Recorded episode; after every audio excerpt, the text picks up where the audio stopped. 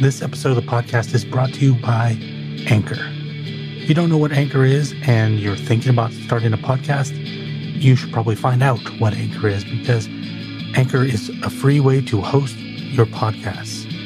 It also gives you creation tools like the ability to record yourself, record with other people, edit as well, and do it from your phone or your computer. You don't need to go buy fancy tools to start. You can start with Anchor and you can hit the nice distribute button and it's going to send it out to all the places you want it to be, like Apple Podcasts, Spotify, Google, and more. In addition to that, you can make money from your podcast with no basic listenership. In other words, you only have 10 people because you're just starting, you can still monetize that. It's really hard to find a better place to start. So download the free Anchor app or go to anchor.fm and get started on the crazy podcast journey.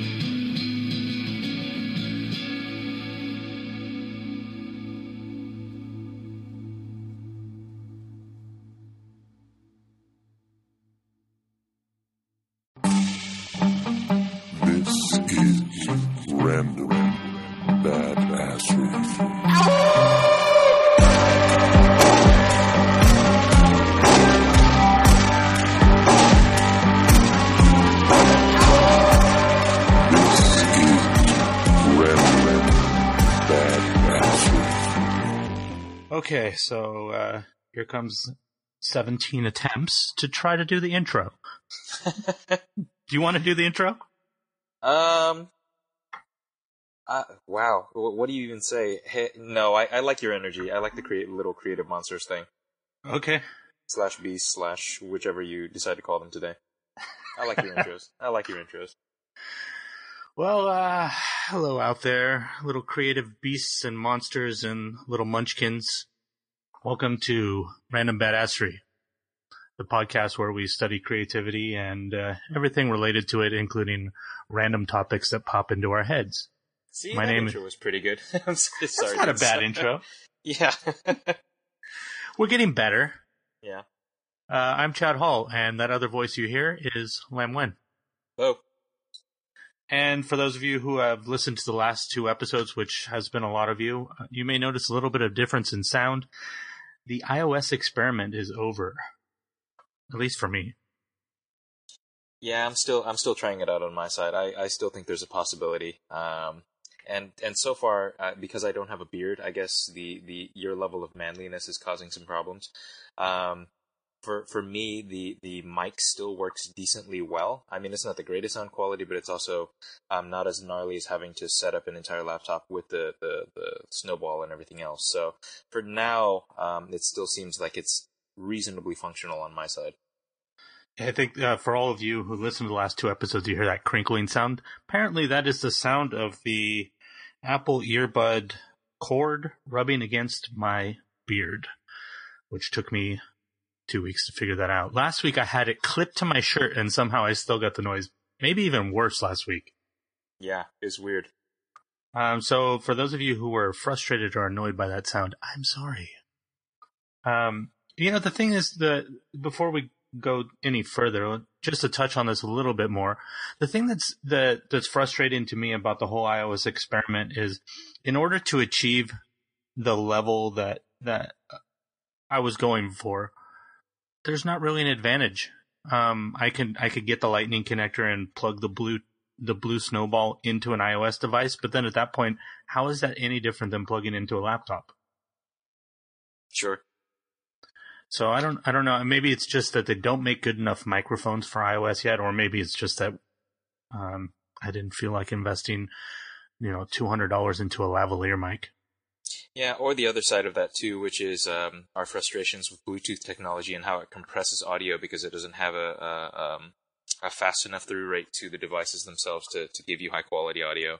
I mean, I, ideally, I would love to be able to do this on, on a high quality Bluetooth mic um, or a Bluetooth headset of some kind that would allow me the freedom to, you know, I, I don't know about you, but when I talk about creative stuff, I like to move around. I like to walk around and wave my hands in the air like a crazy person. So for me, the the restrict the, the restrictiveness of having to like sit in one spot and talk about this stuff actually makes the mojo feel a little strange. Yeah, I mean, you heard that sound comparison that I did, and it's just shocking. Oh yeah, ridiculous. That talk, holding my phone with no, my iPhone with no uh, headphones at all, and talking into it sounded better than the Bluetooth. The, Bluetooth Yeah, sounded yeah. like I was I was inside of a robot's gut.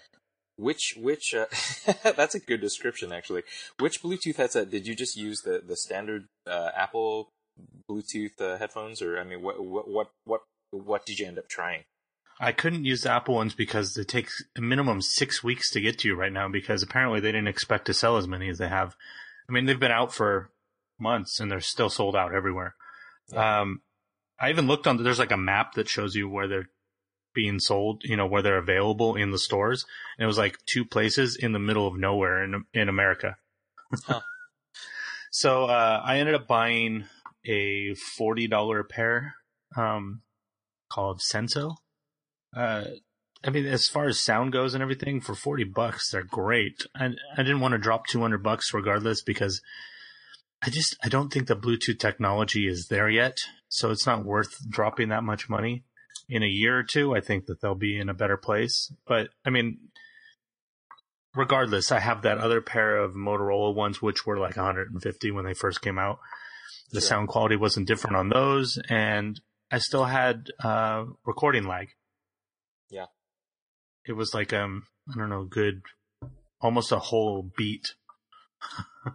Yeah, that was difficult. I remember we tried to do uh, an, an episode that way, and it was just brutal. I mean, it, and it's it's funny how I was thinking about this actually, um, not not specifically concerning the podcast, but how humans have evolved to communicate with uh, verbal communication, and how even just such a subtle difference, like a one or two second delay, changes that entire experience so significantly.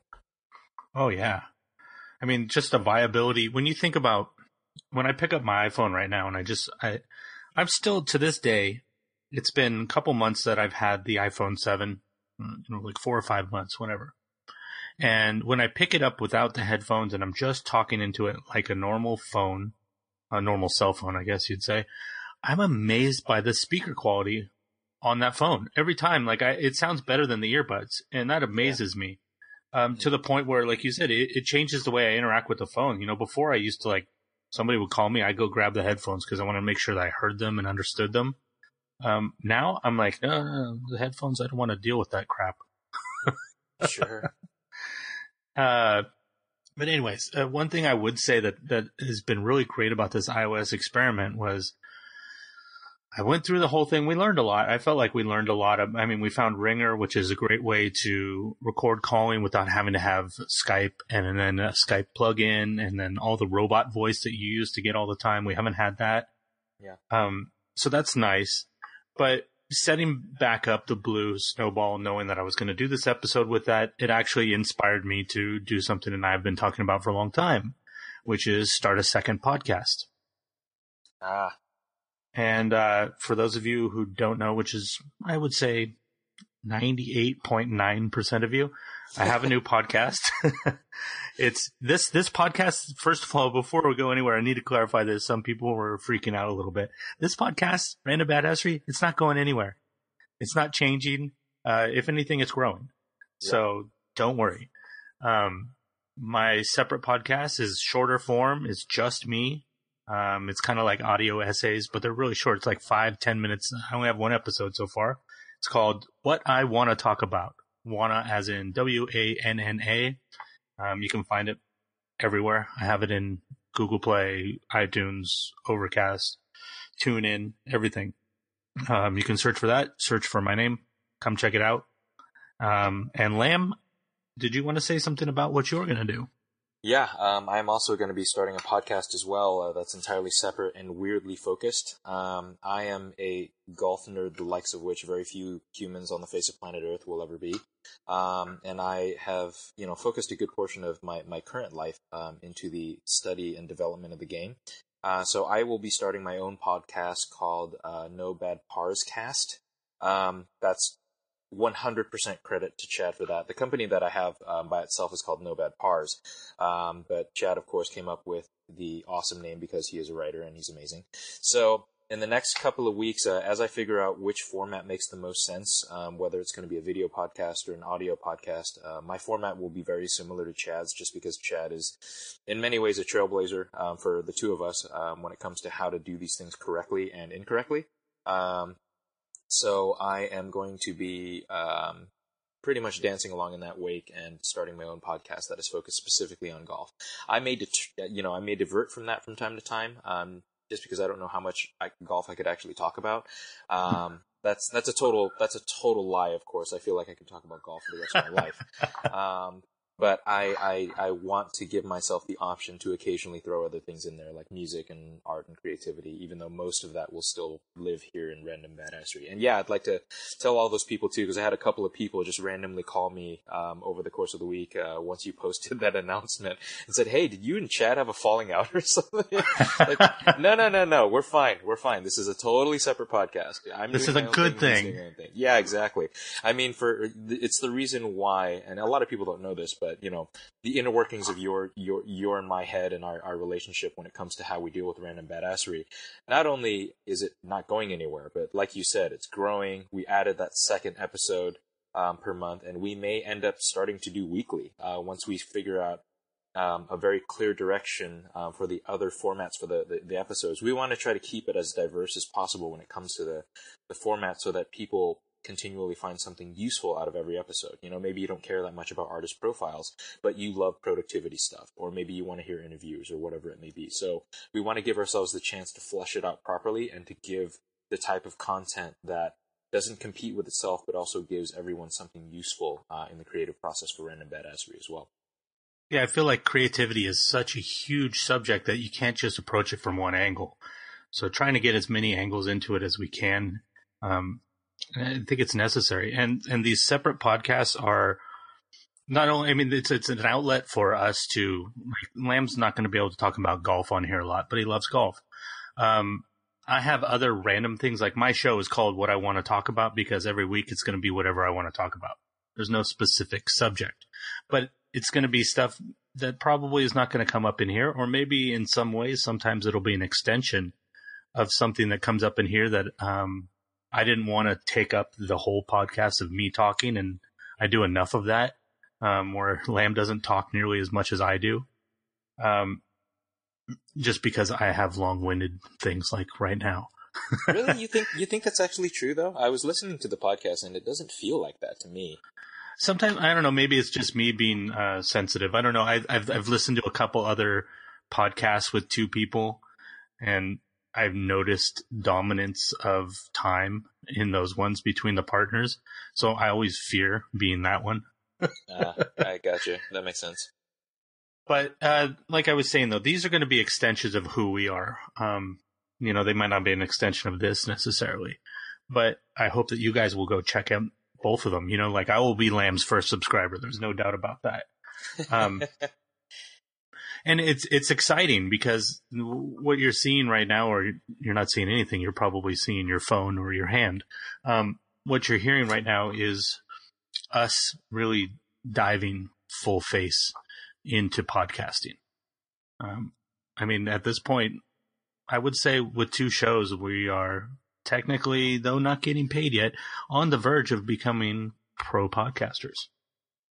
I'm still shocked um, at the level of support that Random Badassery has gotten. I, I you know, the, your comment from the other day really, really hit home uh, when you released your new podcast and seeing single-digit figures. Uh, you know, and I remember when we jumped initially to double-digit figures and then to triple-digit figures, and now we're getting close to you know the the thousands or quadruple digits. So it's really strange to to to realize that we came from that and to to to remember that we started there. And now you know obviously perspective changes as success grows but for you know even now um, considering where we are if i look back it feels like we've gone a long way but if i'm looking forward it still feels like we have a long way to go on top of that too as well. So it's an interesting perspective one way or the other And it's exciting knowing that we have places to go still because, I mean, if we didn't, why do it?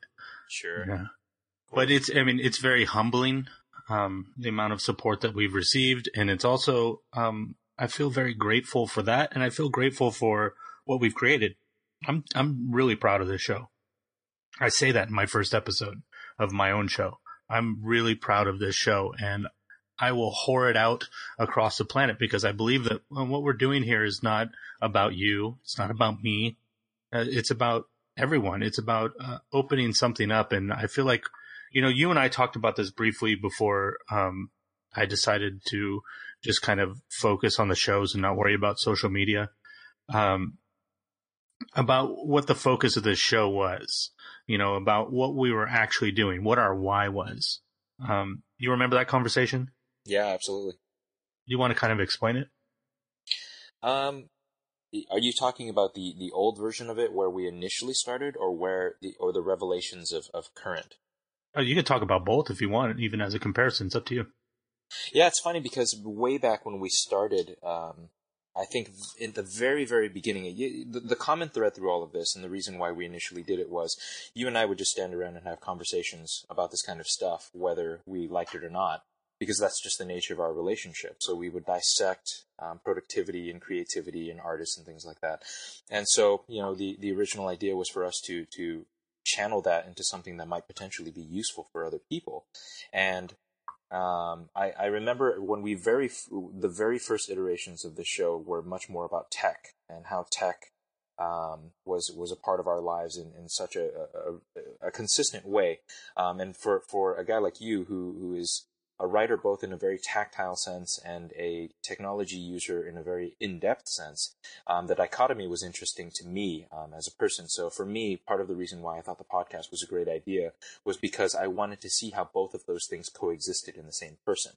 Um, it's very interesting to see, like for a guy like you, for example, you still use notebooks religiously. You like to write on typewriters, but you also have the most extensive knowledge of productivity apps I've, of any person I've ever met on the face of planet Earth. And I know developers who develop productivity apps who don't know as much about this stuff as you do. So I guess the core of it has always been about usefulness, um, about creating something useful, about creating something that allows for an insight or, or, or a, an experience that people can gain some knowledge um, from from either you or I. And I think that that we have progressively evolved that formula to try to include uh, many different things. Um, and eventually, at some point, we settled on creativity. Um, but I think that, that that's only a small part of, of who we are and what we are when it comes to what we can contribute. So um, I, I think your revelation towards the more modern, uh, not the more modern stuff, but the more recent stuff, um, is pretty great. I, I, I, loved your idea of the format, so I, would rather you talk about the formats. Actually, I, I liked your explanation of it better. Uh, okay, so basically, you know, like uh, you guys, some of you may actually read the things that are attached to this and not just listen, and you'll notice that we've always used um, the tagline, at least since this new format of studies in creativity. And I mean, it was a really apt description to a, to a point where almost um, at this point, I kind of wish it was the name of the show. Yeah. uh, but it's it's way too late for that. we have an amazing logo and we have an amazing theme song, and uh, we can't forego those to change the name. And we've built a brand name. Um, but it so it's it's it's our motto in the sense that um, it was just a description of what we were doing. You know, we were studying artists. You know, this is when we were only doing one episode a month. Um, but when we started doing this one, I started realizing, you know, we were getting into, um, sorry, not this one. This is one of those artist episodes. Um, when we started doing the mid month episodes, I started realizing that we were also, uh, we were getting into inspiration and motivation and, um, really breaking down what we're learning in these, in these study episodes, breaking that down into how it's fitting into Lamb and my life and then, uh, hopefully in some way into your lives and it started um, dawning on me that it, it was like a class, um, almost like we were, you know, community college teachers, you know, teaching a class in creativity. We're studying it, but at the same time, we're students in it. You know, a student-led class in a way. Um, so I think that that's the unifying for me. The unifying vision here is that I come into each of these episodes with something to give um, it, it's not about what I have to say or what I think so much as what I have to give. What have I learned? What, what can I bring to the table for you guys to take away into your lives? Um, so, and then Lamb and I were talking about that and he felt the same way. You feel the same way, right? Yeah, it's it's it's very strange how it changes my perspective of teachers. Um, and I and I realized throughout the course of my life that the best teachers I've ever had were the ones that were very enthusiastic about what it is that they were teaching. And in in in having this discussion with Chad, one of the things that I realized was my best teachers were probably doing what we're doing, which is constantly learning about the subject so that you can stay excited about it. You know, just, being passionate about what it is that you're teaching. And I think that's uh, unintentionally we stumbled into that. Um, and we became the, the, the, the teachers that we loved best. And I think that there's there's a very clear through line to that when it comes to um, you know what we what we feel like we can provide. I feel like you know in the, in this in, in most of the episodes where we're featuring artists and probably to, to the same extent with most teachers that are very excited about their subjects, we feel like we leave so much of it on the table. Um, we probably talk about maybe 30%, sometimes up to 50% about what we really want to get out. But for the most part, our, our rampant enthusiasm and, and almost fanatical passion for, for some of these artists and the art that they create is, is pretty, pretty telling. Exactly. Um, I, I just feel like this is this is our chance to uh, maybe pay back all those teachers. uh, that so I, I hope that in in some way I hope that whatever we give you guys, whatever we can find and provide for you guys, that you guys are forwarding this out into the world. That not just our show, um, but I mean the knowledge and and your own insights. Um, I, I feel like that that that's the way that the world should work. You know, it's like you provide something and they provide something. You know, the pay it forward idea. So yeah, I I really didn't understand that that that statement that most teachers or or most humanitarians made until we really started doing this podcast, which is, you know, if I can affect one person, um, then then I, I feel like I've I've I've done something I've done something of worth in the world. And um, and it, I finally now understand what that actually feels like. You know, in some of the responses that we've gotten from from Reddit and from just personal people, as well as a, a few of our reviews and, and some external communication, um, it really feels like we're doing something of some real worth, and and that's I've never I've never felt that type of pride before, and it's really interesting. Yeah, one of my personal revelations this year. I know this intro is really long, guys, but I feel like everything we're saying here is of value. Um, one of my personal revelations for this year is step outside of your own needs. Um, anxiety and all the issues that I've had before, they all come from me paying attention to me too much. Um, so the more I can do for other people, the happier I am. And that's, that's a fact. I've, I've proven that in my own life. And I feel like this show is one of many ways I can do that. Um, I can read about the people that fascinate me and the people that inspire me um, and I can bring what I've learned for myself into the world and hope that in some way it it adds to other people's lives. Um, and the fact that I get to do that with one of my best friends is even better. Yeah, can't lose there. well, let's let's step into one of these artists. As as we said, we have um, at the beginning of the month for anybody that's a new listener, we study one artist. Um, this month um, is Frida Kahlo, the painter. I'm really excited for this. Yeah, so am I. She's she has such. I mean, most of the other uh, uh, art, artists struggle in their own ways throughout the course of their lives, but Frida Kahlo's struggle is unique among all of them. Um, just because she had, she she she was an artist in such a tumultuous time in Mexican history, and she had to deal with such crippling um, physical ailments that it, the fact that she somehow stayed an artist and, and actually became a more prolific artist because of a lot of these things um, is is is telling uh, of this type of person that she was and the strength that she had as a human being. It's an incredible story. And I do want to point out right now at the beginning of the episode, um, if Lamb hadn't noticed this, I wouldn't even have noticed. I'm just I get such tunnel vision. This is the first woman that we've done, and that's kind of in a way very disgraceful. yeah, it is. I mean, considering it, it's funny because we've talked about doing so many women in the past um, on on the show, and and I don't know why we've never pulled the trigger. I guess it, I was thinking about that actually while I was re- free, uh, researching Frida Kahlo, and I think one of the reasons why is because I wanted to. I don't feel like I know my women artists as well as I know my men my my my my male artists, and that's that's tragic in a way. Um, and so Frida Kahlo was the exception to the rule for me, and I I feel like now I need to go back and look at all of my my my female heroes um, in the art world, like you know Maya Angelou. I don't know nearly well enough. Erykah Badu, um, India Arie. I mean, there's there are so many phenomenal female artists um, that I just don't have as much of a clear history or perspective on, and I that's that's tragic. And I think in some way that's indicative of the generation or the society that we grew up in. Um, even though it wasn't horribly as sexist as um, previous eras, it had its own degree of sexism, which now even um, if anybody has seen the documentary Anita, which is about Anita Hill, if you haven't seen it, you should watch that. Um, she's actually an incredible woman, a very incredible woman. Um, but looking back at watching that documentary, there's footage of men in the 90s, which to somebody my age and your age, Lamb, the 90s doesn't seem that long ago. Um, but hearing them talk about sexual harassment and their complete ignorance of what sexual harassment was was was shocking. But at the same time, it, it made me feel really good that we've come that far in the 20 something years since then. Can you believe um, that was 20 years ago? yeah, we're old. ah, I never realized that. I never realized that. It's crazy to me.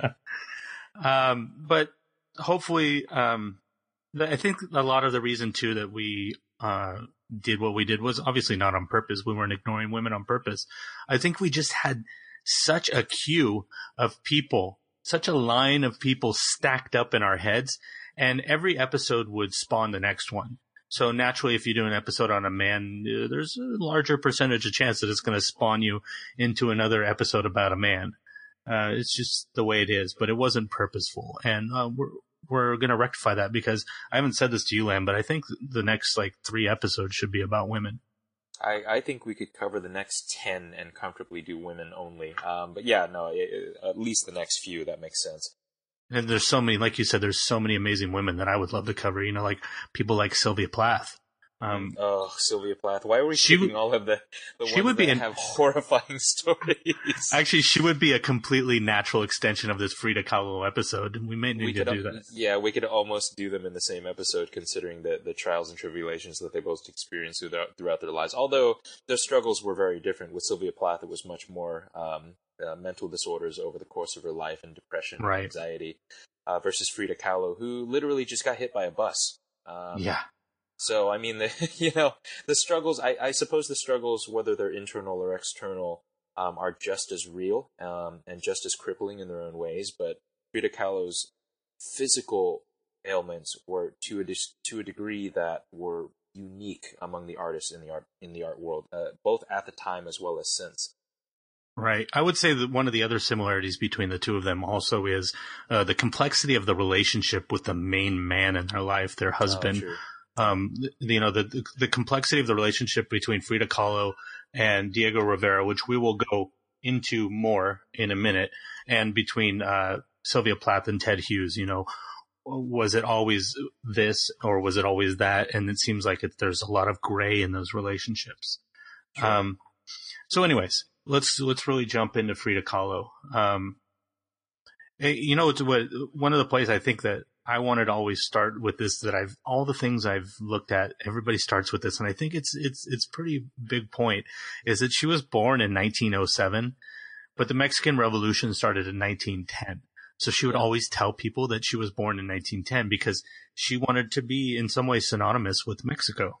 Mm-hmm. Um, and I think that says a lot about her, um, about the way that she dressed. Um, she would dress very traditional Mexican, um, which was almost Spanish to me. Um, it's it, it there's a lot of you're going to hear in this episode a lot of interweaving between um, her art and her life. It's going to be actually really hard for us to focus just on her creativity because she brought her art and herself into everything, um, and not in an egotistical way. In a weird sense, um, and here here's here's where I feel like I think I, I think on the list of things that Frida Kahlo could have done in her life, if if you if you were to ask her, and this is purely speculative, of course, and this is based on quotes that I've read and things that I've seen of hers, but I feel like art would have been the last thing she would have chosen. considering what she she considering what she was doing before um, most of her injuries. Um, you know, she was studying to to go to medical school. She was going to be a doctor. She had a very strong uh, sense of political acumen, and she at some point um, expressed an interest in in really pursuing a life in politics and a life in public service. Um, and so I feel like if you were to ask her uh, at the age of, of 15 versus the age of 25, I think you would have you would have gotten very very different answers. Um, and I think that that Frida Kahlo's story is one that very much highlights the, the the the thing that you started this episode with, which was in the service to others, it isn't important what you do as long as you're doing something that matters. Hmm. That's that's something that you should have tattooed on your flesh. oh, I like that one. I'm keeping that one for something. yeah, I like that one. Uh, by the way, we're getting a little bit of mic sound on your end. Oh, really? Weird. Yeah, like you're rubbing on something.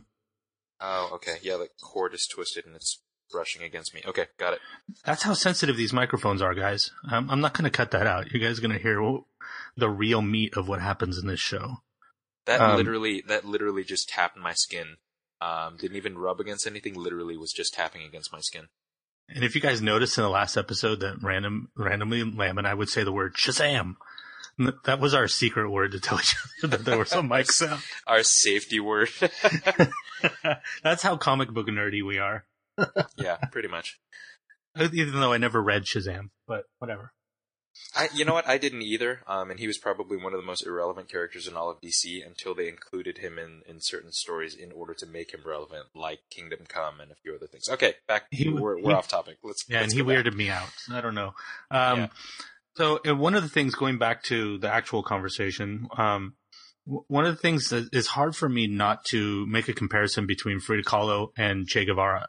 Um, both of them uh, not only because of um, Central American, South American, but um, because of both of them were going into medicine, and then their life took a completely different turn. And sure. uh, they, I, I, don't know that we would know their names if they had just become doctors. Sure. Um, so why don't we talk a little bit about the accident? Because I feel like that is one of the things you cannot avoid. Yeah, I mean, it, not only did she have the not only the accident which happened when she was 18 she also had polio when she was younger too. So she was already crippled um, before the the accident was even a part of her life.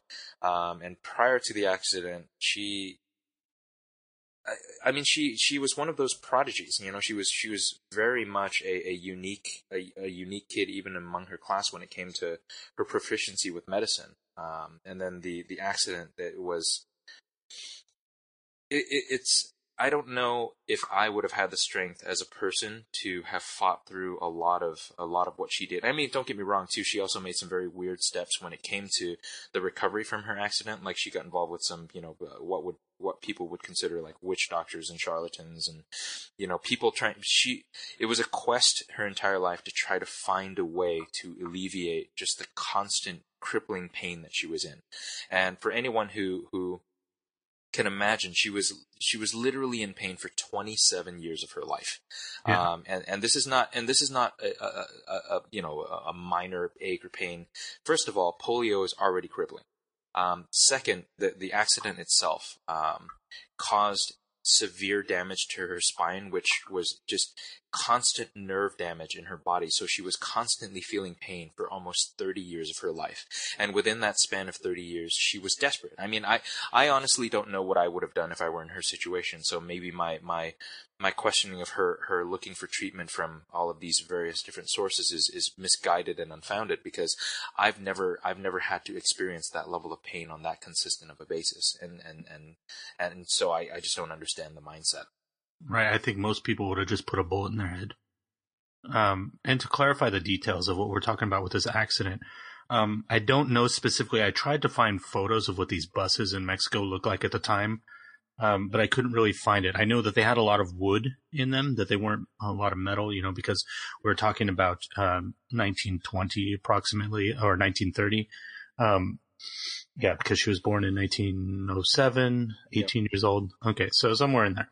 Um, a lot of wood paneling, and apparently, I I don't. Lamb, do you do you remember what hit the bus? How the bus was hit? She was on a bus. Um, I- do you know what I- hit the bus? I don't. Ah, man, I, I read that like two weeks ago when we started this, but I don't remember off the top of my head. Okay, well, anyways, guys, as we've said many times before, we're not Wikipedia.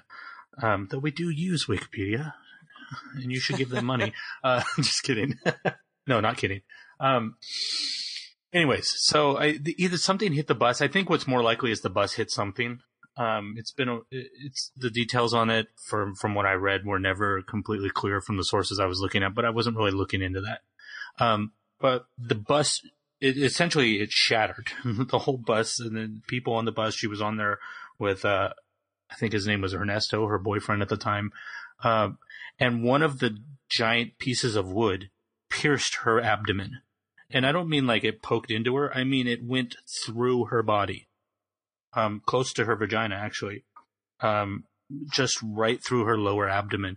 Just went right through her and they said this apparently i don't know how uh how much truth there is this. There's a lot of legend um when it comes to frida kahlo especially about this story. But uh apparently in the accident it was such a traumatic accident that her clothes were ripped off of her or at least her shirt. I kind of think that maybe there was some perverts there. I don't know that's my supposition but and and something there was some sort of like gold dust or glitter that was on this bus this is where i start to wonder um, that was had gone up into the air, and she was so she's naked and covered in gold glitter and pierced in the abdomen. So I don't know if somebody was having some obscure like uh, sexual fantasy about this, adding these details. But uh, the the part that's really um, that stuck out to me, and I think this, if you want to talk about the level of pain, this is where it started in the most excruciating way. Like you said, the polio was there, but uh, this thing pierced into her so deeply that one of the people decided, which um, doesn't sound like a good idea, decided we should pull this out of her right now. And he put his foot down. He had to put his foot onto her to hold her body down so he could rip this piece of wood out of her. And It was actually say, it, it was actually a piece of metal. It was a gar- it was a handrail from what I remember. "Oh, really? I thought I read it was wood. It doesn't. Uh, maybe that would make more sense because I was trying to figure out how this would. But anyways, he had pulled it out of her. He pulled it out of her, and she screamed so loud from the pain that they couldn't hear the sirens. Uh, I mean, that, that's we're Yeah. talking about. We're talking about shatter. I mean, it, it went through the middle of her abdomen, so of course it shattered part of her spine. She was in corsets and collars and and things like that for the majority of her life. Um, so she was always bound up in some way as well. Yeah, what people don't realize is when it impaled her, it actually went through her pelvis, like literally through her pelvis, and, and broke the pelvic bone. Um, and from what I remember, yeah, I think I think it was that she was on a, a school bus that smashed into a streetcar.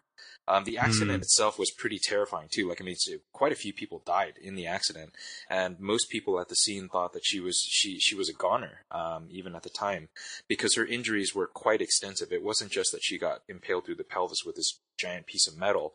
Um, but she also broke a bunch of ribs. Um, she broke both of her legs, um, shattered her collarbone, had lacerations that were inches in diameter, and just bleeding profusely. So, I mean, she she looked she looked like she'd been mauled by a tiger and then run over by a car, essentially. So, it, it, it's you're right. The cor- and she yeah she had to wear corsets her entire life. Um, and even from the accident itself, I think it was three or four vertebrae that were that were were were were I don't even know the medical term, but they were displaced, I believe. Mhm. Um, and so her entire life, um, to do anything that a normal person would attempt to do, caused her excruciating pain. And and to clarify too, um, excuse me, these corsets that we're talking about, these were not soft um, fabric corsets. These things were made out of plaster. Yeah. Um, sometimes metal later in life. Just super rigid. Yeah, yeah. Um, so th- this is uh, if if you've seen if any of you have seen um, Downton Abbey, there's a character named Bates in there who at one point he has this limp and at one point he gets this leg brace. And this is just metal that he has strapped to his leg and it rips into his skin. And he's just bleeding all over the place because this thing is rubbing up against his skin. That is the level of technology that we're dealing with. uh, the level of medical knowledge we're dealing with. So these things that are strapped to her body, they're not only rigid and holding up against her, she's wearing them all the time. So they're rubbing against her skin and rubbing her skin off. So she has sores on, on, I mean, just incredible amount of suffering. And if you just took that accident into mind and you left out the polio and you left out the years of uh, residual pain from this accident, just the trauma of that accident alone would change you as a person forever. The post traumatic stress from that it's incredible. So and you know, you know what's even more fascinating is while she was recovering in the hospital, um, because she she figured that she would not be able to to be a doctor. Her first thought wasn't about how am I going to live, but she wanted to change her career to be a medical illustrator, which combined, you know, um, her her interest in in in, in being uh, in the medical profession with her her love for art. Oh man, it's it's it's tough because I I, I this is probably the first episode where I'm kind of slightly teary thinking about this stuff. Uh, by with with no reservation in my mind, Frida Kahlo was one of the strongest human beings that ever lived, ever. Um, just to live that life and then to make something amazing out of it as well. I mean, just just to live after that and to live through that pain and to just be a person like the rest of us, you know, not a name that's going to be in history books. Just to live a life is strength beyond strength, but to also be able to make art and to change the art world like she did. Eh, I mean, in in some ways, I, I feel like there should just be a big poster of her in my room so I can look at her every day and say, whenever every time I have to whine about something, be like, remember that, remember yeah. that She's a like totem. I, yeah, like I was, I was complaining to you earlier this morning about how I, I was waiting two and a half hours for a, a washing machine that was coming late, and then I think, well, at least I don't have three fractured vertebrae. oh. oh and and another thing too, she was um, the the only thing that they could give her was bed rest. Yeah. So she was she was chained to a bed essentially, not chained, but you know she's not able to get out of this bed and that's where she started making art. They brought in this um, like easel like contraption that hovered above her head because she couldn't really sit up. So it would be above her head. If you if you guys go watch the movie Frida with uh, Salma Hayek, there's you can see her using this thing or the approximation of this thing. It's also in a couple of her paintings as well. Um, so she's painting literally upside down. Ugh, unbelievable. And and that's why uh, she's for those of you who don't know her and don't know her i i implore you while you're listening to this episode type her into google. Start looking at some of her paintings while we're talking about this because it's going to enrich this episode for you. Um, it's hard to to do a visual artist in an audio format but if you guys do your part by looking at something while you listen to this it's going to make it better for you. And also from that perspective too keep in mind when you're looking at her art um, that it's it's it's an amalgam of so many different styles and eras um, that it may be. I know for me, it was difficult to look at at first um, because I didn't understand the perspective. There was a lot of traditional elements of, of culturally like culturally traditional um, Mexican art with some very surrealistic themes and some modern style. So it's a very powerful amalgam of all of these things. And in order to give it the type of perspective that, that or I'm, I'm sorry, to give it the type of respect that it deserves, um, also look up those individual styles as well. Like look up classical Mexican art or, or, or, or, or heritage art from Mexico and you'll understand what I mean. And definitely you want to look at, um, Diego Rivera, which was her husband. His art, um, is very much uh, an influence on her art as well, and I believe it worked both ways personally. Sure, sure. Um, but if you go through and you look at these things, you're going to notice as well two things that you're going to notice when looking at her art. Number one, um, it can be very primitive looking in the sense that she wasn't going for photorealism here. Um, yeah. Though I think you can see different levels of uh, virtuosity. At certain points, uh, she's almost uh, traditional painter style. Um, but the other thing you're going to notice is 90, if not 95% uh, of these paintings are of herself. They're self portraits. Sure. Um, part of that reason is she's stuck in a bed. she doesn't get to see a lot of things. So she has herself. She can look in a mirror. She can paint herself. Um, but it, she took that and used that. Go ahead, Len. Yeah, I, I, I, I uh, I I'm such a jerk. Um, when I first saw Frida Kahlo's work, I thought, oh, she does nothing but portraits, without having any understanding of why. Um, she she she did mostly self portraits, and it's because she literally could not do much else. Um, and so it, instead of uh, instead of trying to to I guess the best way to put it is it, instead of an outward look, she took a hard inward look, um, not just at herself, but but the plight of woman and the the the understanding that women had within society. I mean, there, uh, uh, for example, a lot of her work has has trees or roots as themes, um, and uh, uh, in a lot of the descriptions of the work, it's to signify the, the, the roots that she has in her culture, but to also to to to also symbolize how how women are, are trapped within that society and trapped within um, a culture that, that sees them as lesser citizens. And, and, you know, in, in, the more I researched about Frida Kahlo, the more, the less it became about the art and the more it became about what she was trying to say. And I think as I got older and as I got more experience with not just my own struggles, but with art and everything else, I really started to see layer upon layer upon layer of of themes that stretched so far back in her work and so deeply in her work um, that I, I I feel like I could continually look at her work and discover something new every time. Yeah, I think when when we say that uh, she all she did pretty much was self portraits, to people who don't know what we're talking about, that sounds really boring. Like, oh, it's the same picture of her face every time. I would, I would dare you to put two of her pictures together and tell me that they, that there's anything similar other than the fact that she's in them. Uh, the ways, the multitude of ways that she explored that subject and used that subject just as a baseline, I think, you know, that, that was the commonality, but where she jumped and leapt off from there, uh, was I mean, these, I'm looking at the paintings right now. You know, the, there's like one with her with a monkey on, on her shoulder and all these beautiful leaves behind her. But then you have, uh, you compare that to one that's just, uh, the, like one that you should all look at for sure is called the broken column. And you can see kind of one of the corsets that she wore. She painted yeah. herself in one of the corsets and she, she's has this, um, like, uh, stone column in the place of her spine uh, and it's just shattered and broken and falling apart as a representation of how she felt about her back. Um, just like I said, go look at these paintings; they're extraordinary. And what what you'll also notice too is that she has this massive unibrow. yeah.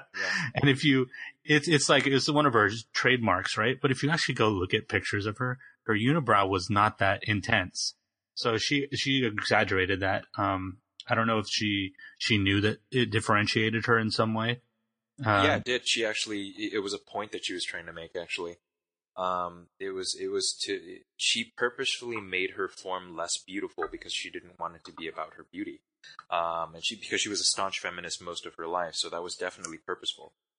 Yeah, and she gave herself um, a mustache in most of them as well. Mm-hmm. You know, not a mustache like mine, but you know, like a womanly mustache. Is that such a thing? A womanly mustache? I think that's what John Waters has. Sure. uh, no, I, what I mean by a womanly mustache is, you know, it's just fuzzy. Um, and uh, for those of you who don't know this, when I, one of my side art projects is I paint.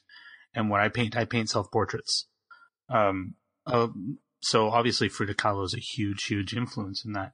Um, and to me, self portrait is it's this idea of like when I first started, I wanted to paint faces, um, but I didn't really want to insult anybody by painting them because I didn't think I had the skill. So who's better, who better to insult than yourself? But then when I really got into it, and I think this is going back to what you were saying, is when you start painting yourself, like Van Gogh did the same thing. A lot of the um, quote unquote master artists um, what she was doing goes back, harkens back to before that, back to the Renaissance and things like that. Self portraits were a standard um, form of art for painters, and uh, what she really did that I don't know that a lot of them, other than maybe Van Gogh, did was use that as a way to dig into the internal, exactly like you said, to really understand the complexities of what is inside of you by exploring what is outside of you. Um, and I think that that's if we're going to pull one lesson out of this right now is we spend a lot of time looking at, um, you know, like with the, with the Neil Gaiman episode, people always ask Neil Gaiman, where do you get your ideas from? Where do you get your ideas from? We're always looking outward. We're always looking outward for ideas, looking at the world when maybe all you need is inside of you. All you need to do is explore those. And the great artists do both in some way, right? Um, they write a story maybe about a, character, but that character is an exploration of things that are inside of themselves. Well, I think a big part of that for Frida, um, and actually to, to all of the artists that we've we've featured on the show, that um, is really telling is that there's always a very unflinching view of truth. Um, and I think Sylvia Plath, if we eventually do Sylvia Plath, which I'm sure we will, um, is a good example of that as well. With Frida, she confronted things in her own life with a level of of of of, of brutality and, and earnestness that that I'm not sure most of us could. You know, we, we in a lot of ways as as people we create these simple, happy, delusional um, delusional parts of you know views of our, our, our, worlds in order to, to make them more palpable um, and I think that, that artists like Frida Kahlo uh, whether it was by circumstance or by choice um, she had to take a, a, a, more honest view a more a more glaringly difficult view like for example she has um, she had miscarriages throughout her life, and so she she she felt this woman this womanly guilt about not being able to bear children, and you can see how she explores that in some of her pieces in such an honest and brutal way. I feel like there's there's there's you know if you look at guys like Lynch or even Neil Gaiman, whoever they may be, there's there's there's a confrontation of truth um, at the intersection of fantasy at the intersection of, of fantasy and reality that is really really powerful if you can use one to explain the other, and I think no other artist that we've covered has a clearer sense of that that that combining of those two things than Frida Kahlo. There is there's there's there's so much painful, brutal, and almost gut wrenching truth um, to her work. And the more you understand her story, like it's it's almost worth doing in a very different way than we've done with a lot of our other artists. You should read her biography and then look at the art that corresponds with the time of each of those particular yeah. moments in her history. It's really telling and it's very, very fascinating. There was also, um, I don't remember what I was listening to. I think it was one of the podcasts that I was listening to where they talked about this.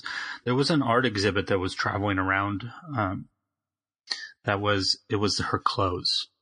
Um, it was her wardrobe, you know, the oh, clothes oh, yeah, that she yeah, wore. Yeah and uh, they were talking about how looking at what she oh it was a book it wasn't a traveling art show um, it was a book that somebody had found i'm sorry um, and it showed what clothes she was wearing at what era and just seeing that um, you, you you could like dig into what was going on in her life in a way because her clothes were a representation of that too because not only were her paintings and artwork to her but her whole persona her whole the way that she put herself out into the world she took that pain and made herself into a masterpiece. Uh, it's just an extraordinary story. So Lamb is absolutely right. I mean, one, like we said at the beginning of this episode, you cannot divide her from her life, um, her art from her life. And there's tons of symbolism in there that, like Lamb said, you, are looking at these paintings. There's so many things that you're not going to understand because number one, we we're not, uh, Mexicans in 1930, 1940. So um, there's certain knowledge that the that those people at that time had that um, some of these things were very obvious. You know, like the the painting of her as the deer with all of the arrows going into her. A lot of people don't know um, that that relates to Saint Stephen um, because it's not part of our culture so much anymore. For some people, perhaps. Sure. Uh, so there's a lot to learn in looking at things in her life, looking at the things that she was um, looking at, uh, things that she was reading, um, but also a hard thing that in some ways it bothers me because she's such a strong woman that uh, it's hard for people to do an episode of her without talking about Diego Rivera. Um, you know, almost like they have to go together but I feel like uh, because her life is such a part of this, it, it's not because um, you have to bring a man into it. Um, you know, it's it's not that thing. It's because her life is inextricably tied to it, and these paintings, some of these paintings are expressions of the complexity of that relationship. You know, like sure. the one of the the two Fridas, mm-hmm. um, the one that Diego loves and the one that doesn't, and their uh, the arteries from her heart st- stitching across and connecting. It's it's very vivid imagery. Yeah, and, and, and Diego, eh, the, the other thing that we haven't quite touched upon is the, the time in which they were a part of Mexican culture. Um, it, it, it almost felt like you couldn't be an artist in Mexico at that time without also being deeply involved in politics. And that's actually how her and Diego met, um, is through their, their political affiliations. And they were both uh, communists. Um, and I don't know how people will be. Obviously, this is not a political show, but you know, leave your reservations at the door about political views. Um, that's you know, Diego Rivera for most of his life was what was more popular in Mexico at the time, which was a, a muralist. Uh, most of the great artists in Mexico at the time were muralists, and in a lot of ways, because of Frida's injuries, um, she was the opposite of that. She she created art that was on a much smaller scale, uh, but with much more. At least to me, there's there's there's there's a, a stronger sense of focus to her art. Like the the two Fridas, for example, um, is such an amazing piece in how how clearly it illustrates her her feeling about a particular thing, and how how focused that idea is um, versus something like if you look at any of Diego Rivera's work, and I, I suggest that you do, because he, in in a lot of ways he was a remarkable artist, and and he was a a, a, a very important man in the, the, the political movement at the time. Uh, but his his work is much more sweeping. His themes are much broader. Um, Frida's themes are pinpoint, laser accurate um, to how she felt about a particular thing at any particular time. So I mean, that's that's that's definitely a very strong difference. I feel like that's maybe part of the pairing here too. Is you know he's very macro. You know he's he's he's large, and she's very micro. Well, actually, that's the wrong terminology, but um, he's he's big picture. She's small picture. He's telescope, and she is microscope. Um, and, and I mean, they, they met when he was painting a mural at her school. She went to a parochial school. Um, he's painting this mural. And for those of you who don't know, uh, Diego Rivera was a fat dude. He was not like some slim, sexy dude. He kind of looked like uh, Humpty Dumpty a little bit. He had his belt pulled up in the middle of his gut. Uh, he's very comical in some ways, but he got a lot of ladies. Um, but she was just a young girl and she used to go in and steal his lunch and tease him while he's painting this mural at her school. Um, and then they met again later in life, um, which is where they, they kind of got together. Um, he was, uh, I think, 20 years older than her. Yeah, uh, something like that. Significantly older. And, and, I mean, he was a famous artist at the time. She's just this girl in school. You know, she's not on a life path at the time. Um, but it, what's also important to say about the political part too is you have to understand Mexico at the time. You know, the Mexican Revolution was going on when she was born. Um, so we're talking about a society where the majority of the people were crushed by the upper crust.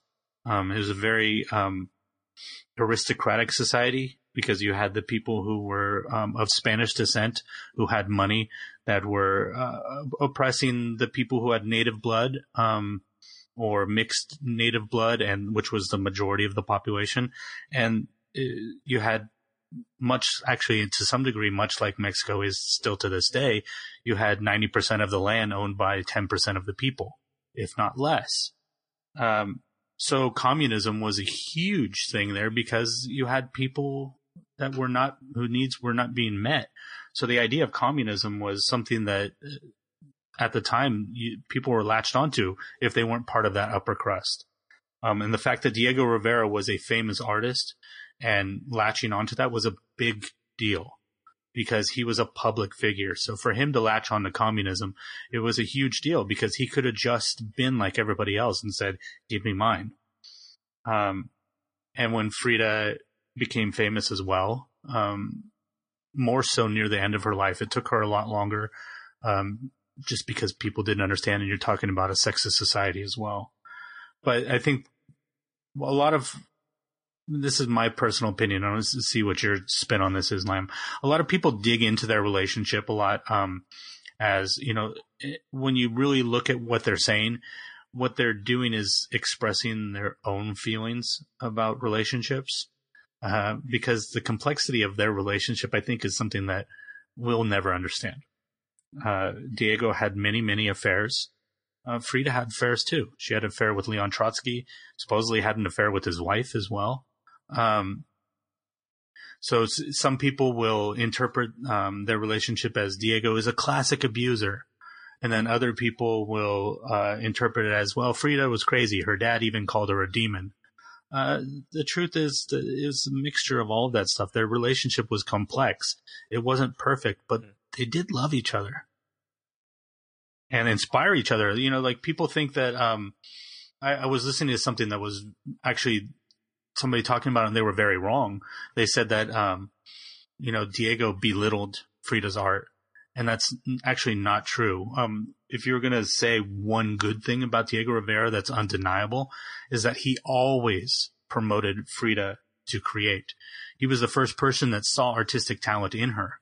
Um, when she brought her drawings or paintings to him, or or sorry, he brought she brought him to the Blue House to show her some of the stuff he'd been working. He was the first one to say this woman has talent. Um, and when he would go, like when he was in San Francisco for his own art, he would always make sure that people were seeing what Frida was working on. Uh, so there was a, there was a, in some degree, maybe that's the hardest thing to separate the two of them is because he's the one that made sure that the world knew who Frida yeah, was. and I think that that this is where I kind of want to remove their their their their non-artistic relationship because I think the, their relation their their true love was through art, and I think their true love was through creativity. And the the place where they didn't really love each other, actually, in a strange kind of way, was as people. Um, because you know, there there it's it there's at least if you know anything about Frida's life, she makes um she she doesn't hide the fact that she hates Diego Rivera in some ways and loves him in others. Um, but the one thing that they always had for each other, the mutual respect that was long-standing and never faded, was how much respect they had for each other's artwork. I, I remember one of the you know the, the, quotes I read from Diego Rivera that I ended up writing down was his description of Frida's work. Uh, he described her work as an unusual, having an unusual energy of it, I'm sorry, an unusual energy of expression, precise delineation of character, and true severity. And I don't think that I could have described her artwork any better than that, at least, you know, from my perspective. So I, I think that, uh, sure, I, he was a self-confessed womanizer and that, that there, he, he never made any, he never tried to hide that. Um, nor did Frida try to hide uh, the fact that she had had affairs as well. Um, but you know, the, it's telling to to to see that they were together uh, for most of their lives, having divorced for a year and then getting remarried a year later. But but you know, they they they couldn't stay away from each other creatively. They couldn't stay away from each other artistically. And I think that there's there's there's a magic in that that that separates who they are as people from who they are as artists. Um, and in a in this particular case, it's in a very painful way. And I think that um, you know the, the, the the two Fridas is a great expression of that in a, in a lot of ways. In that she felt like I in a lot of ways there's there, she had to be two different people in order for her to survive and stay with Diego because despite a certain part of her hating Diego, she could not be without him and vice and vice versa too. That's that's that's There's- that's yeah, a two way street as well. I don't want to I don't want to make this sound like like Frida is pining Mhm. after a guy. This was a two way street, and and and and and Diego was in in many in many interviews that I've I've seen I've seen of his concerning Frida. He he gushes about her artwork. He gushes about about her her ability and her her precision and and and you can tell that there's a reverence that is very very unique. In a lot of ways there's there's a part of of of what he says that that almost feels like i could never do this. This is a type of art that i could never i could never produce myself and this is why i have such a respect and a reverence for it. Yeah, despite their um, personalities and relationship inabilities at times, they were they they worshipped each other in in many ways. Um, equally, I would think. It seems uh, from what I've seen, you know, obviously, like I said, uh, us reading about these things so long later, we're, we're reading multiple multiple people's interpretations of details and stories, and you know what's true, what's not, who knows.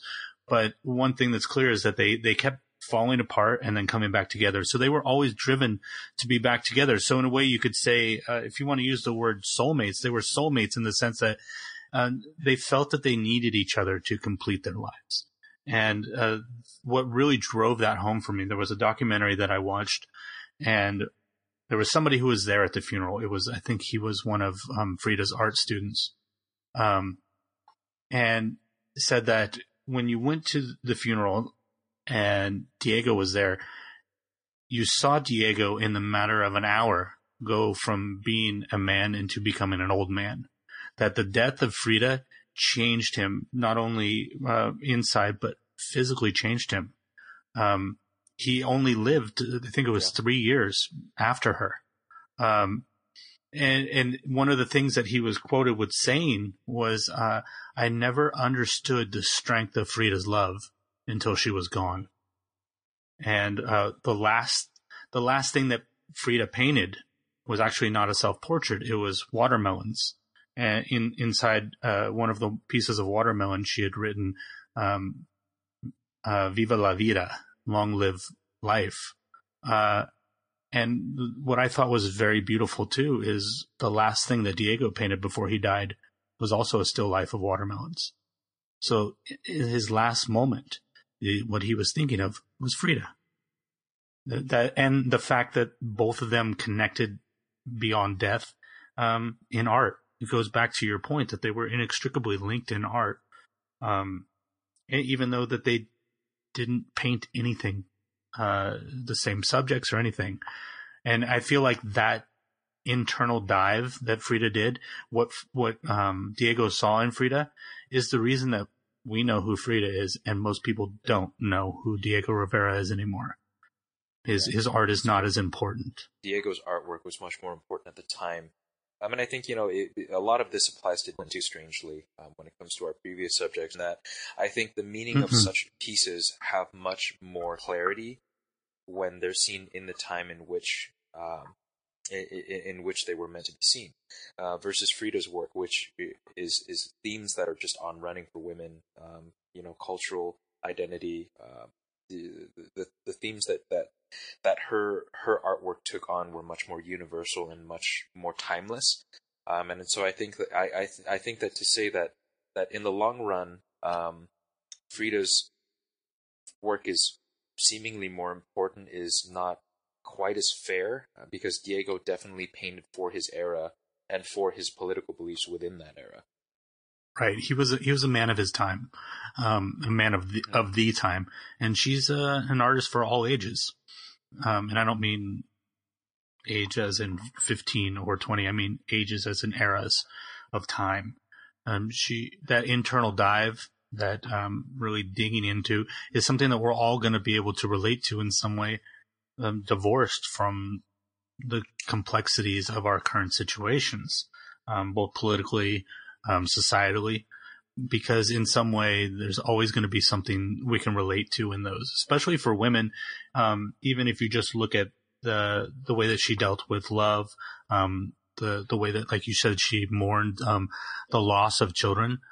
I I think those are things that women are always going to relate to because those are the circumstances that aren't going to go away. You know, women are always going to unfortunately lose children. So to see that mourning represented is always going to be, excuse me, choking on my tea, there's always going to be something there for people to latch onto and really feel. And that's the power of art is to be able to do that. And that's why I feel to some degree maybe um, more dismissive of Diego's art because to me it doesn't really express um, as much. You know, I, political is is good at the time, but I don't feel like it um, sure. it carries forth. It doesn't carry something forward for me. Um, other people would argue that, which is great. Uh, so why don't we let's dig into like some of this? Uh, you know, we always make this promise we're going to tell people what the lessons are and what we learn. So, I mean, lamp. The power of love itself, um, and I know this sounds really, really cheesy, but um, it won't once I explain it. Um, if you look at if you look at her life, if you look at her relationship with Diego Rivera, and and and you see how much turmoil there was in that relationship, um, you then can't really quite understand. I don't even know how to uh, explain this clearly. It's it's tough to see how they stayed together. I guess is the best way to, to, to do that because it's it's a, a, nuts and bolts thing. It's a you know pros and cons um, set of columns that that determines whether or not um, this person makes sense for you, but the, the, the, the lasting testimony of their lives is how ruthlessly dedicated they were to each other's art, um, and how how much how much their passion for each other's art drove them to to almost the the way that you said it, which is they're you know they're they're soulmates in a lot of ways, just just because they they could not continue without each other. Um, so I guess that that to me is the the the, the, the most standing lesson is to to to let love in, um, and and to let love take hold of you, and to let love let you see past the things that I, I, I feel like I'm condoning bad relationships by saying all of this, but I'm not really saying that. What I'm saying is you, you have to, when, when you feel it, you have to give it the, the chance that it deserves because you never know if it could be something that is that special, something that is this, that is so, so immensely powerful that you'll never feel anything like it again um, for the rest of your life. Um, so I guess that's one, to be brave enough to let love in. Um, number two is, nothing nothing in the world is is is is bad enough for you to not create to not work on something to not do better to not continually get better. If frida kahlo can do it um, and if for any of you out there I, I i i hope that you research her story after this podcast.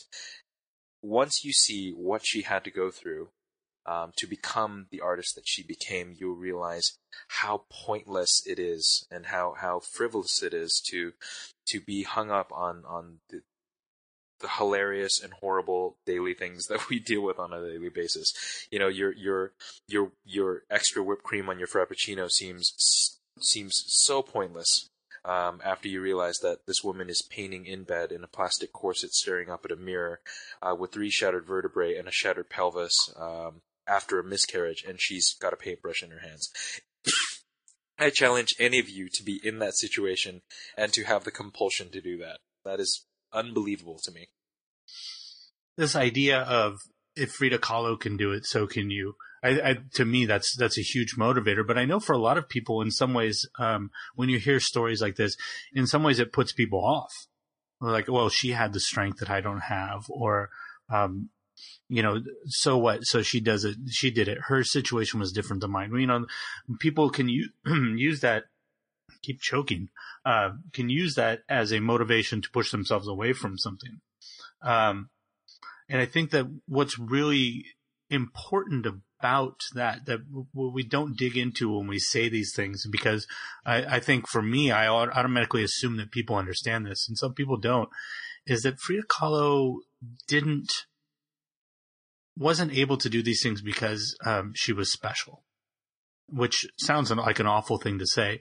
But what I mean is that she wasn't born with some gift of being able to transform pain that other people are not born with.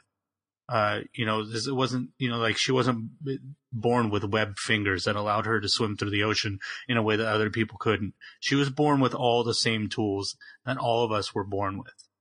Um, mm-hmm. what was different for her is that she made a choice. She chose to transform that. She chose to take this and do something with it.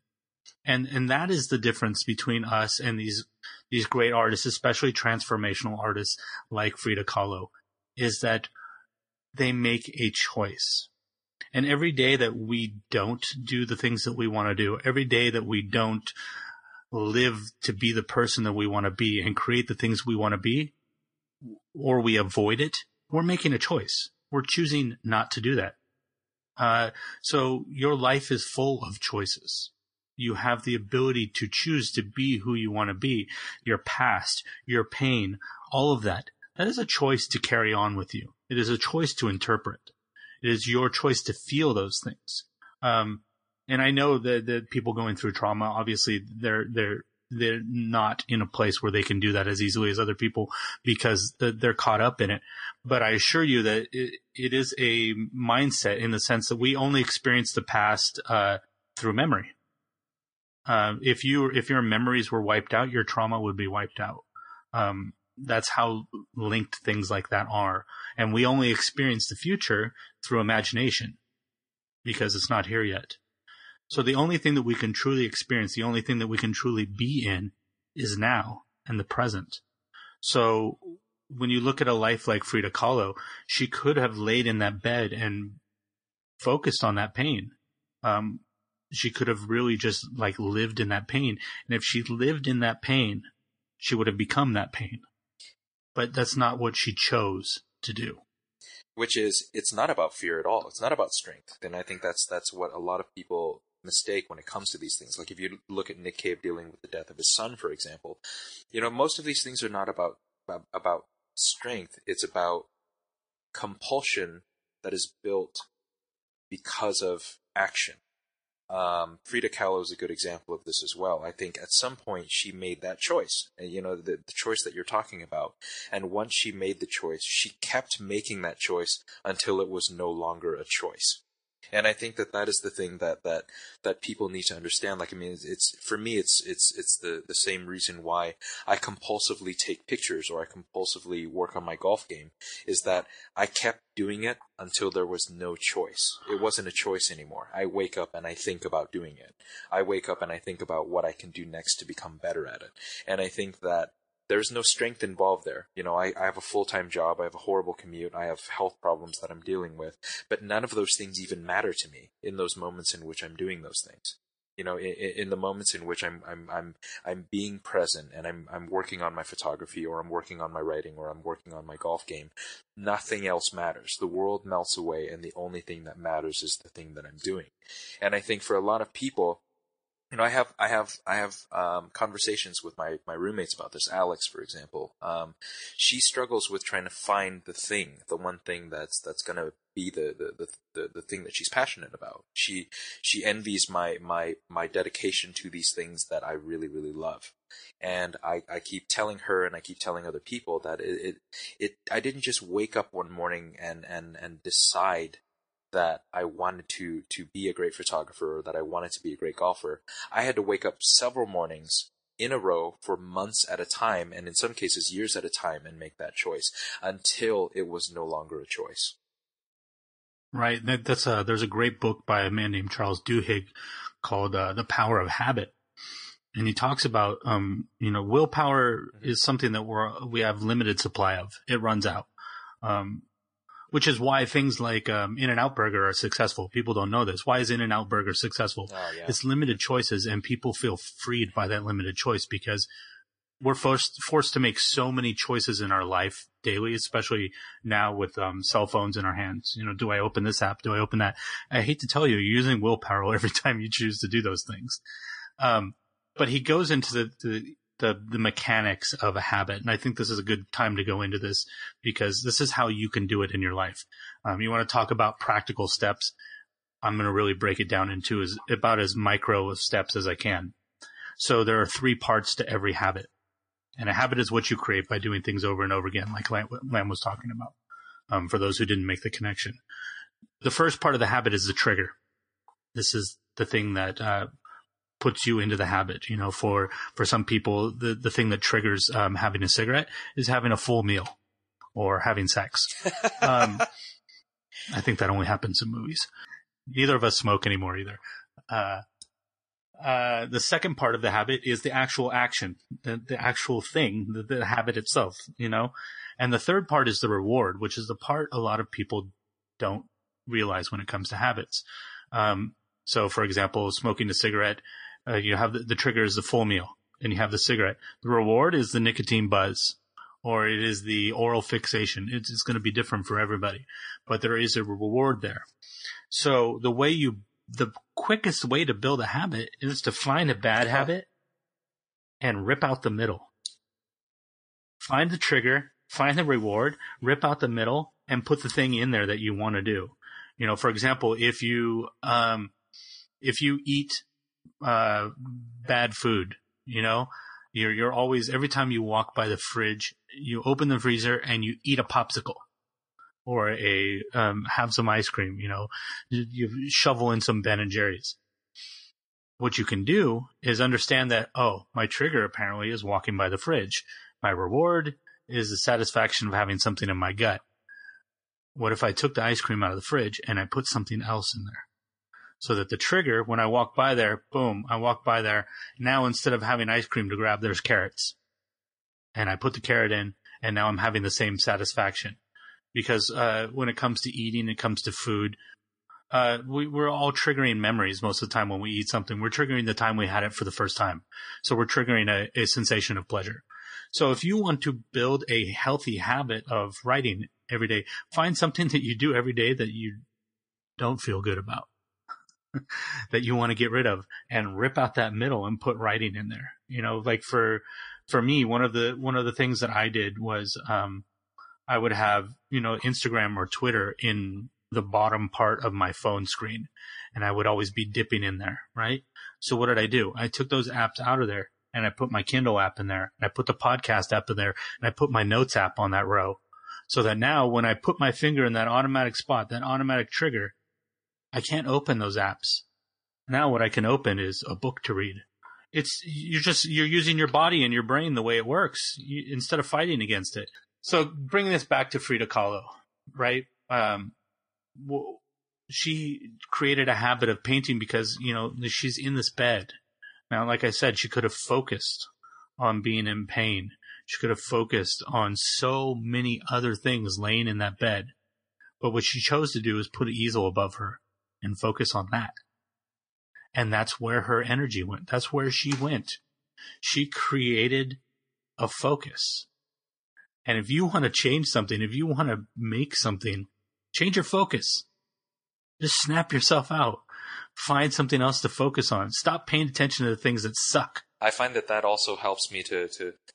Um, I was really good at one thing, um, and I wanted to get better at another, and I used them in conjunction with each other to create uh, a kind of synergistic momentum that led me to doing both better. And that's that's one of the things even going back to what we said at the beginning of this episode about our our separate podcasts that we're going to be doing that's a way for us to build this up and make this better and other things in our creative life. So that's another important habit too that lamb brings up is um, you're always I think by nature in our lives, we're always going to have one or two legs. Um, I don't mean just physically. I mean, uh, as far as what our focus is, you know, you're going to have your main focus, but then there's all these other little things and using those, um, and focusing on those things because I'm good at this and I'm good at this. Those build on that leg. They, they give support to that leg. They strengthen those legs. Um, so you're, you're creating a synergistic relationship there, like Lamb said and that's a powerful thing. You know, like she used her medical knowledge in some degree in these paintings. She used her life. She used her relationships. She used her pain. She used the tools that she had. And, and that is, if you're going to take any lesson from Frida Kahlo, it's not that if she can do it, you can do it. It's that look at the tools you have. Limit your tools. Um, based on the thing that you said earlier too, uh, which is um, people people are are tricked into thinking their entire lives that the the, the, the abundance of choice is actually what makes you happy. But uh, both you and I have, have seen countless examples, read many books, and seen a number of different sources that say the more choices you have, the less happy you tend to be. So in Frida's choice, or in Frida's case, for example, it was by necessity. It's because she didn't really have a choice. She was limited to her environment, the tools at hand, um, and a very specific perspective on the world.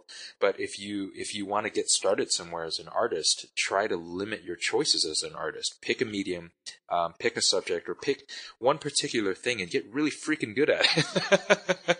and then and then use that as a way to build that tool so you can add it to your right. toolkit to do other things. And you'll see that in a lot of great artists. Look at Van Gogh, the blue period. He limited himself to blue. I mean, just these, these, uh, no, uh, was that Picasso? That was Picasso. Sorry.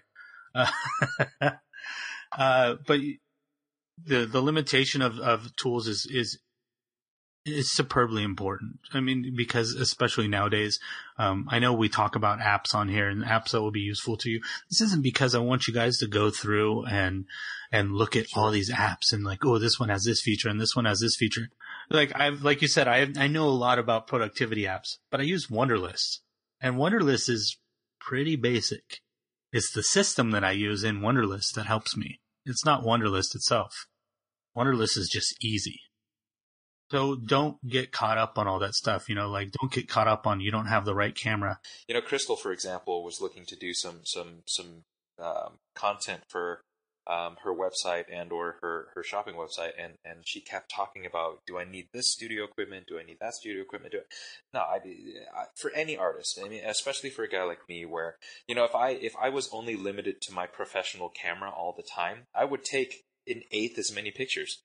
And and so uh, art is in the world around you and, and the tools are in the world around you and and usually the tools are much easier to access um, well, I guess the, the, the better way to say it isn't that the tools aren't uh, are are easy to access, but that anything can be used as a tool if you use your your brain and your creativity to turn it into that.